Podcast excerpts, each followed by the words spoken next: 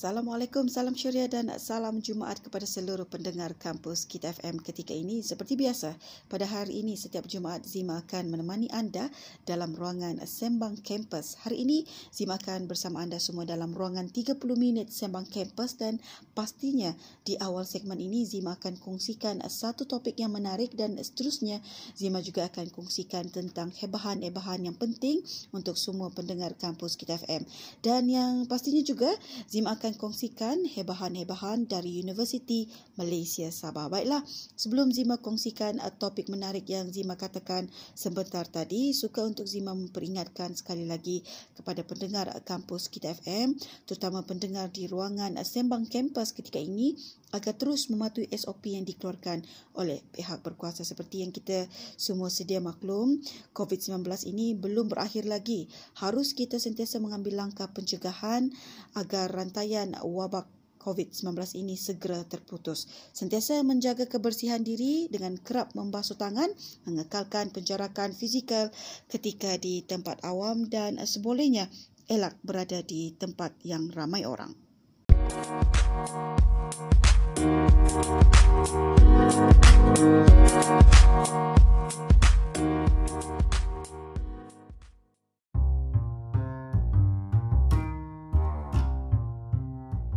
U M S Prihatin, inisiatif kepada pelajar.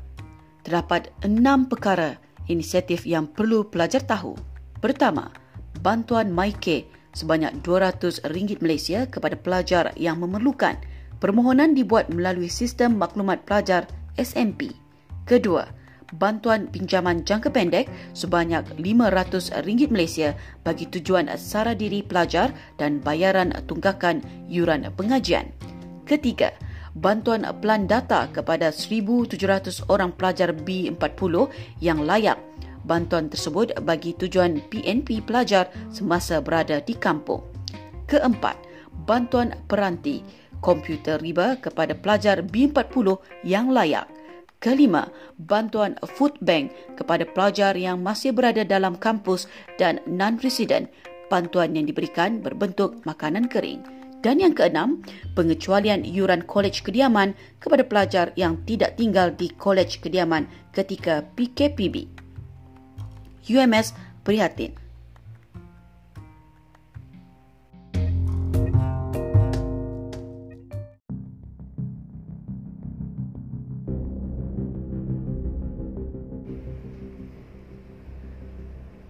Perlu diingatkan, kita masih belum menang. Terus mengambil langkah untuk mencegah covid sembilan belas. Duduk di rumah, kerap basuh tangan, jaga kebersihan, kekal jarak satu meter antara individu lain.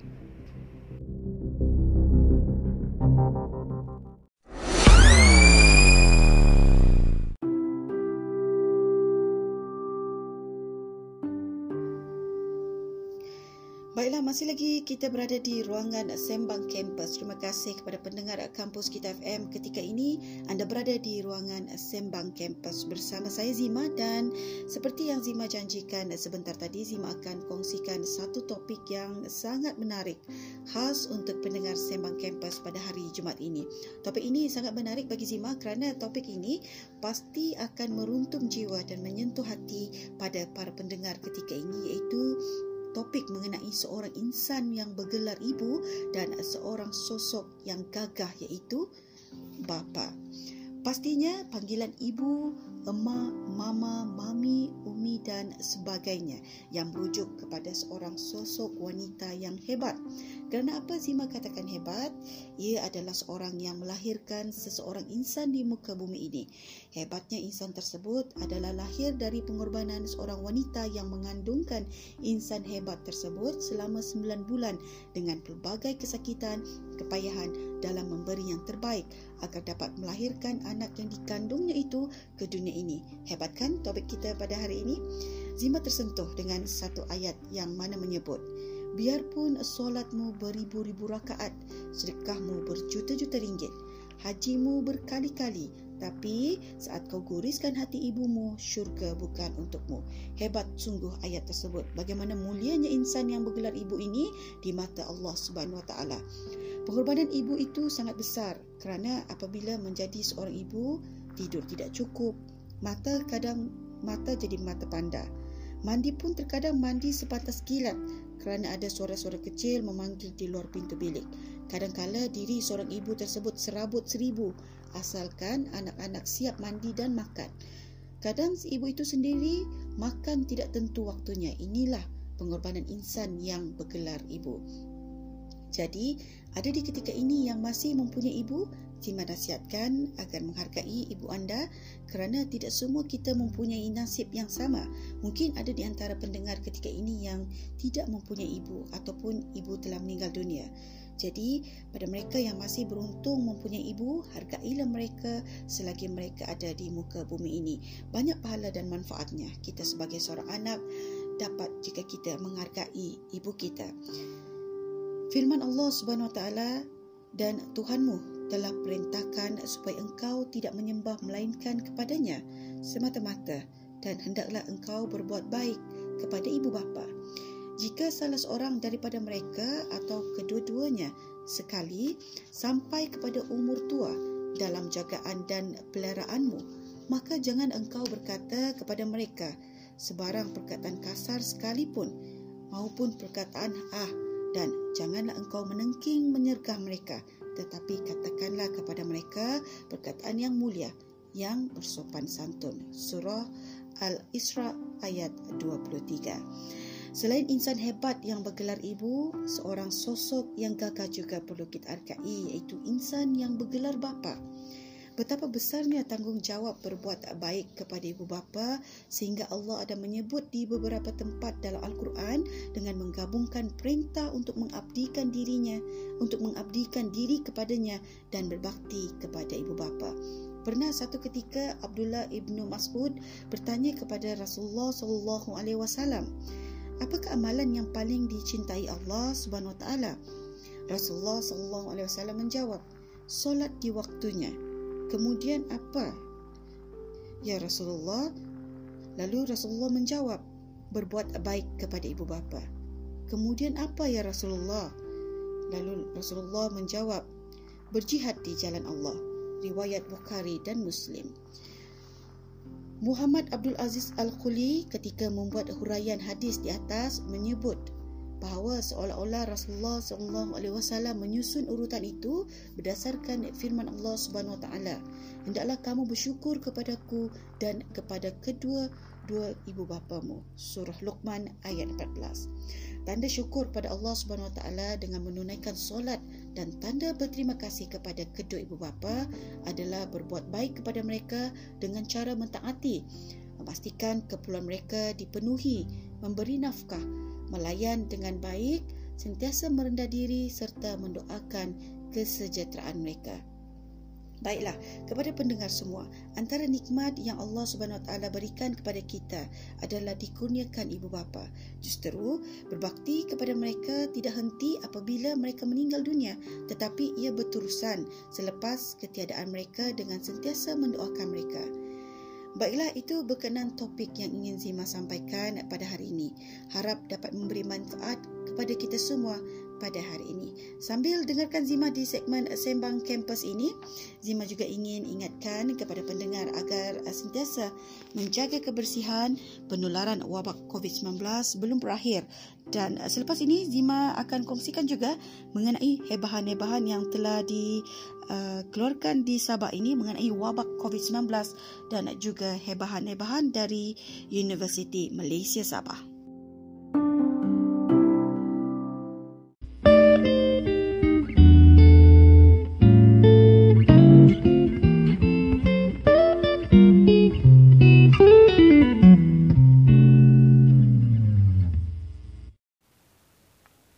Assalamualaikum dan salam sejahtera buat seluruh pendengar kampus Kita F M. Pastinya kita semua sedang berjuang untuk menewaskan covid sembilan belas ketika ini dengan hanya duduk di rumah. InsyaAllah terus dengan perjuangan kita, patuh dengan arahan yang dikeluarkan oleh kerajaan, sentiasa menjaga kebersihan diri, kerap membasuh tangan. Pesanan ini ikhlas dari saya, Nur Hazimah Radik.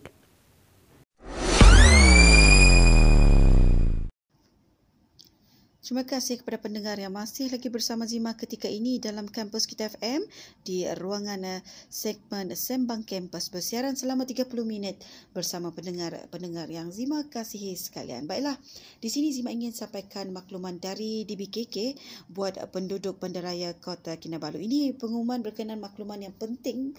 Uh, bantuan bakul makanan Dewan Bandaraya Kota Kinabalu buat penduduk bandaraya Kota Kinabalu saja, di mana dipohon keluarga yang menjalani perintah kuarantin dalam rumah atas arahan Kementerian Kesihatan Malaysia K K M dan keluarga yang berdaftar di bawah IKASIH diminta untuk menghubungi uh, urusetia bantuan bakul makanan dengan kadar segera uh, di talian kosong satu sembilan enam tujuh tiga empat empat dua sembilan atau kosong satu sembilan enam tujuh tiga empat empat tujuh lapan.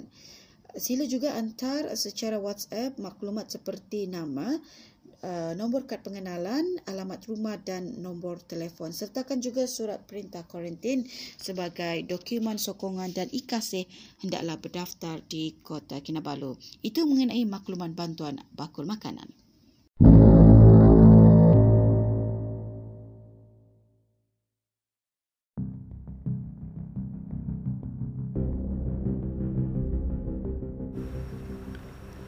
Jauhi stigma negatif terhadap pesakit COVID sembilan belas dan keluarga.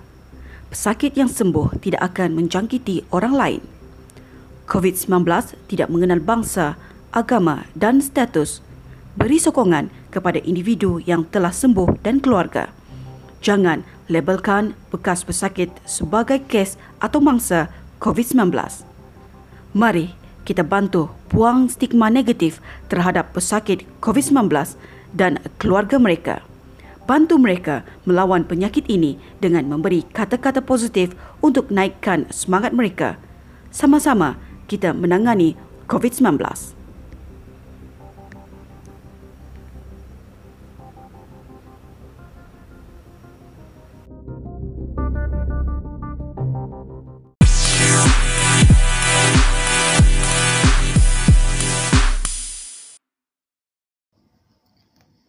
Masih lagi bersama Zima di segmen Sembang Kampus. Di sini Zima ingin pesankan kepada semua pendengar ketika ini apa yang kita perlu lakukan apabila kita pulang dari membeli barang makanan ataupun barangan. Ada di antara kita yang sambil lewa tentang perkara ini, tapi jangan kita ambil lewa dengan perkara yang bersangkut paut dengan penularan COVID sembilan belas ini. Di sini Zima kongsikan apa yang kita perlu lakukan, iaitu uh, kita pakai mask apabila berada di tempat awam kan. So, mask yang kita pakai tersebut perlu dimasukkan ke dalam plastik dan dibuang ke tong sampah apabila sampai di rumah, bukan simpan dalam handbag ataupun di poket baju. Selain itu juga, kalau sampai di rumah, jangan kita terus menyentuh anak ataupun ahli keluarga kita. Elakkan menyentuh dan memeluk mereka. Yang sebaiknya, kita pergi ke tandas, buka pakaian yang dipakai ketika membeli barang tersebut dan rendam di dalam sabun. Mandi dengan sabun, bersihkan muka, tangan dan juga seluruh badan kita, dan barulah kita bertemu keluarga yang berada di dalam rumah. Sama-sama kita menjaga ahli keluarga kita dari jangkitan COVID sembilan belas ini, okey?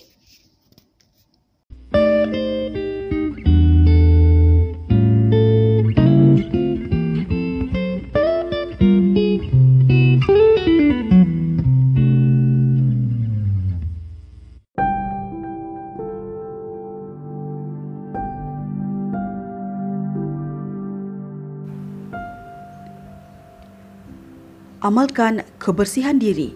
Kerap cuci tangan dengan betul. Pertama, basahkan tangan, letak sabun dan ratakan. Kedua, gosok tapak tangan. Ketiga, gosok setiap hari dan celah jari. Keempat, gosok kuku di tapak tangan. Kelima, gosok belakang tangan. Keenam, bilas dengan air bersih. Ketujuh, keringkan dengan tuala dan tisu bersih. Mari bersama kita putuskan rantaian COVID sembilan belas.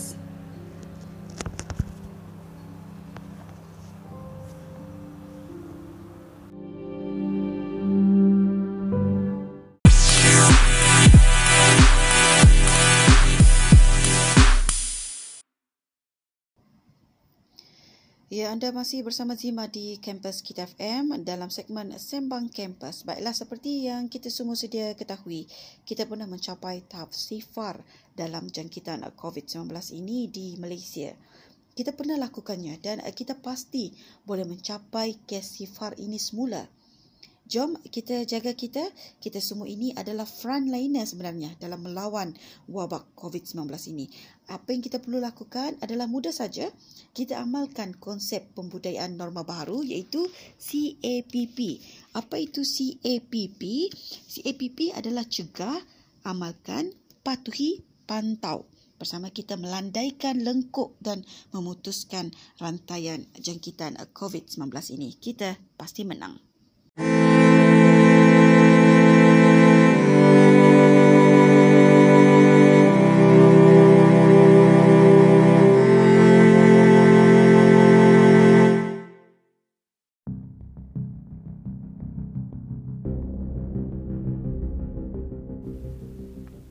Assalamualaikum dan salam sejahtera buat seluruh pendengar kampus Kita F M.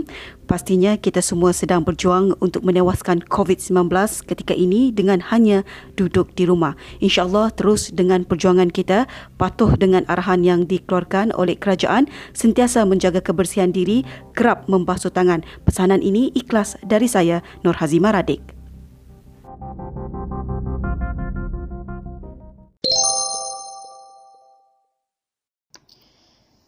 Baiklah, masih lagi bersama Zima di segmen Sembang Kampus. Zima ingin kongsikan tentang mobilisasi pasukan perubatan forensik dari Semenanjung Malaysia ke negeri Sabah, di mana seramai empat orang pegawai dari Institut Perubatan Forensik Negara, Hospital Kuala Lumpur telah dimobilisasi ke Hospital Tawau Sabah pada pagi lapan belas Oktober dua ribu dua puluh. Mereka terdiri daripada seorang pakar perubatan forensik, dua orang pegawai perubatan dan satu orang penolong pegawai perubatan. Pasukan pakar ini akan menjalankan tugas perubatan forensik dan pengurusan kematian akibat covid sembilan belas di kawasan timur Sabah. Bagi pakar perubatan forensik tersebut, beliau akan bertugas di Tawau selama tiga bulan. Kesemua petugas barisan hadapan ini telah bersiap sedia untuk menjalankan tugas di lapangan dalam usaha negara membendung penularan pandemik covid sembilan belas. Bagi pihak rakyat Malaysia, terima kasih diucapkan kepada wira-wira negara ini.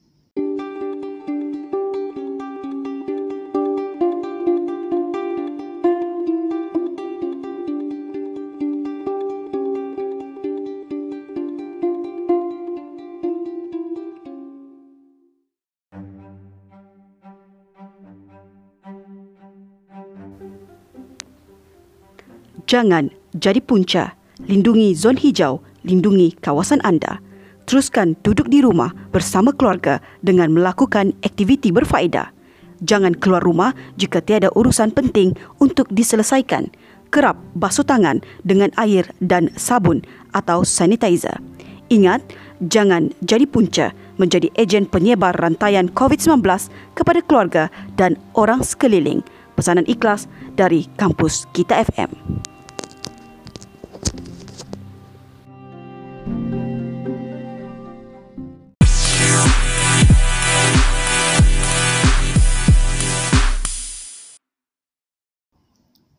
Terima kasih kepada anda yang masih setia mendengarkan Zima di segmen Sembang Kampus. Baiklah, di ruangan ini Zima ingin kongsikan ebahan dari Universiti Malaysia Sabah, iaitu dari pengumuman daripada Perpustakaan U M S mengenai pertandingan Master Malaysia cabaran minda dua ribu dua puluh. Pertandingan Master Malaysia adalah peraduan secara dalam talian yang berasaskan uh, pengetahuan umum tentang negara Malaysia yang tercinta. Peraduan ini bakal menguji dan mencabar minda anda selari dengan tagline iaitu Cabaran Minda dua ribu dua puluh. Bukan mudah untuk menyahut cabaran minda dua ribu dua puluh, tetapi tiada yang mustahil. Mungkinkah anda salah seorang rakyat Malaysia yang bakal dinobatkan sebagai Master Malaysia dua ribu dua puluh? Layari master malaysia dot com dot my untuk menyertai pertandingan ini.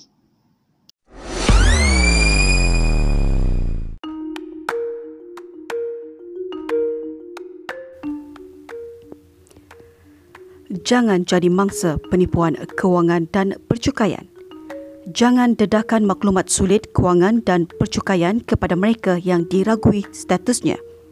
Jangan beri maklum balas sekiranya menerima sebarang panggilan telefon, S M S, email atau surat yang meragukan. Dapatkan pengesan L H D N M melalui borang maklum balas atau hubungi hasil K-Line di kosong tiga lapan sembilan satu satu satu kosong kosong kosong. Teruskan patuhi perintah kawalan pergerakan. Just stay at home, duduk di rumah dan jangan keluar.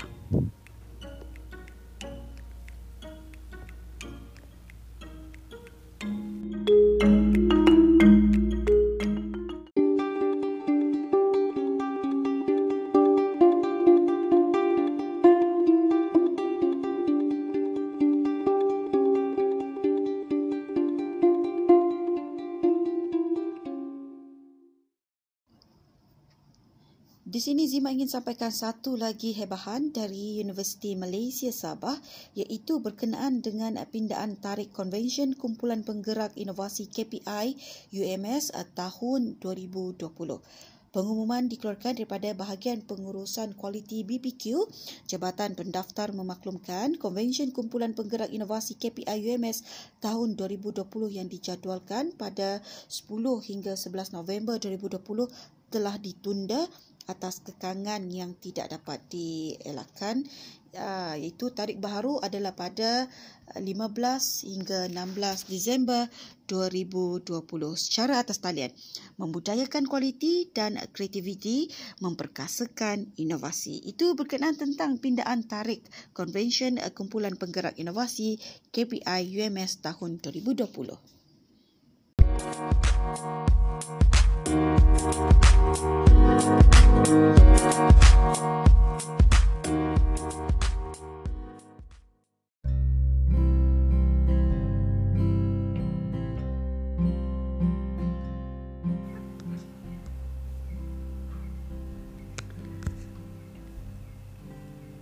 Jangan jadi mangsa penipuan email tips-tips keselamatan dalam talian. Jangan berikan sebarang maklumat peribadi anda, kata laluan anda kepada orang yang tidak dikenali atau sumber yang tidak ditentusahkan. Hubungi nombor rasmi institusi kewangan anda untuk mengesahkan mesej maklumat yang diterima. Semak penyertaan akaun anda sekerap mungkin bagi memastikan tiada sebarang transaksi yang mencurigakan berlaku. Tidak sama sekali klik dan respon pada pautan yang dihantar melalui email yang tidak ditentusakan atau dari orang yang tidak dikenali, dan tidak mengendahkan email yang meminta anda menghantar wang kepada orang yang tidak atau baru dikenali kerana kebiasaannya ia bertujuan untuk menagih simpati dan mengaburi minda anda. Jangan jadi mangsa penipuan email.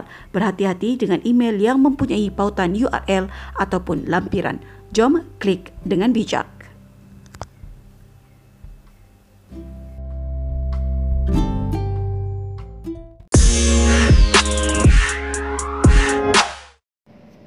Terima kasih kepada anda yang masih setia lagi bersama Zima di Sembang Kampus. Baiklah, uh, di sini Zima ingin sampaikan satu lagi pengumuman daripada Pusat Pengurusan Pendidikan dan Inovasi P P P I Universiti Malaysia Sabah mengenai tentang pembukaan permohonan skim pendidikan lantikan baru S P L B Fasa satu dua ribu dua puluh satu. Tempoh permohonan ialah dari lima belas Oktober hingga tiga puluh satu Disember dua ribu dua puluh. Tempoh penilaian permohonan bermula dari dari lima belas Januari dua ribu dua puluh satu, manakala tempoh pengesahan keputusan penilaian permohonan ialah dari dua puluh lima hingga dua puluh sembilan Januari dua ribu dua puluh satu. Keputusan permohonan pula akan dimaklumkan kepada para pemohon pada satu Februari dua ribu dua puluh satu. Di sini juga Zima ingin ingatkan, permohonan hendaklah dikemukakan menerusi S M P P I di laman sesawang p p i dot u m s dot e d u dot my. Permohonan uh, hendaklah dibaca bersama garis panduan yang terkini, iaitu pindaan tahun dua ribu dua puluh. Baiklah, itu uh, kenaan tentang pembukaan permohonan skim penyelidikan lantikan baru S P L B Fasa satu dua ribu dua puluh satu. Anda jangan ke mana-mana, banyak lagi informasi mengenai hebahan-hebahan daripada Universiti Malaysia Sabah Zima akan kongsikan kepada anda sebentar saja lagi.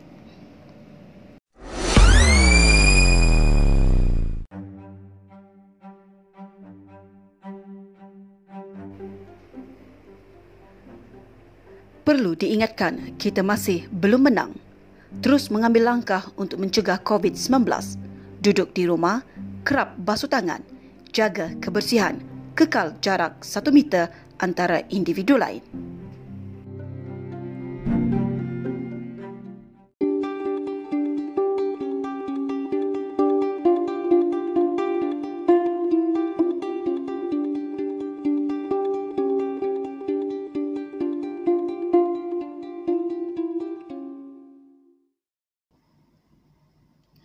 Dan seterusnya, hebahan mengenai pangkalan data perpustakaan Universiti Malaysia Sabah buat seluruh warga U M S yang ingin mendapatkan jurnal, buku dan artikel elektronik tak perlu bimbang kerana pangkalan data uh, perpustakaan U M S boleh diakses melalui pautan-pautan yang akan Zima uh, nyatakan sebentar saja lagi. Sekiranya ada di kalangan kita yang menggunakan rangkaian internet dari luar, perlu layari login dot e z proxy dot u m s dot e d u dot m y slash login dengan menggunakan username dan password email Universiti Malaysia Sabah sendiri. Dan sekiranya menggunakan rangkaian internet dalam kampus, terus saja ke pautan https titik bertindih double slash www.ums.edu.my slash titik nokta tiga slash e-resources slash online dash database. Bagi mendapatkan maklumat mengenai uh, pangkalan data ini, boleh melayari laman web perpustakaan U M S. Sebarang persoalan, Uh, juga boleh menghubungi WhatsApp di talian kosong lapan lapan tiga dua kosong dua tiga dua atau email uh, email saja terus di library uh, underscore info at ums.edu.my.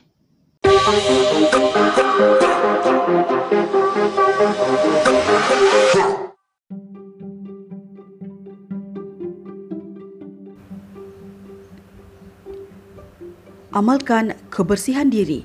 Kerap cuci tangan dengan betul. Pertama, basahkan tangan, letak sabun dan ratakan. Kedua, gosok tapak tangan. Ketiga, gosok setiap hari dan celah jari. Keempat, gosok kuku di tapak tangan.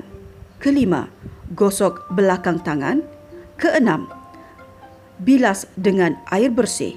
Ketujuh, keringkan dengan tuala dan tisu bersih. Mari bersama kita putuskan rantaian COVID sembilan belas.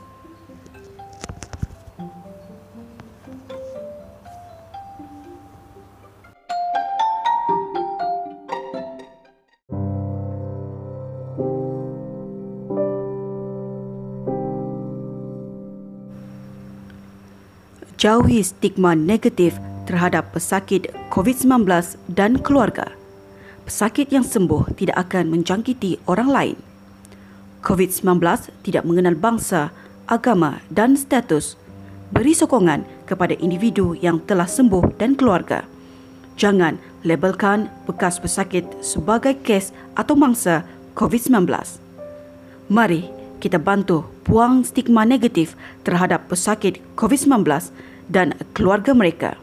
Bantu mereka melawan penyakit ini dengan memberi kata-kata positif untuk naikkan semangat mereka. Sama-sama kita menangani COVID sembilan belas.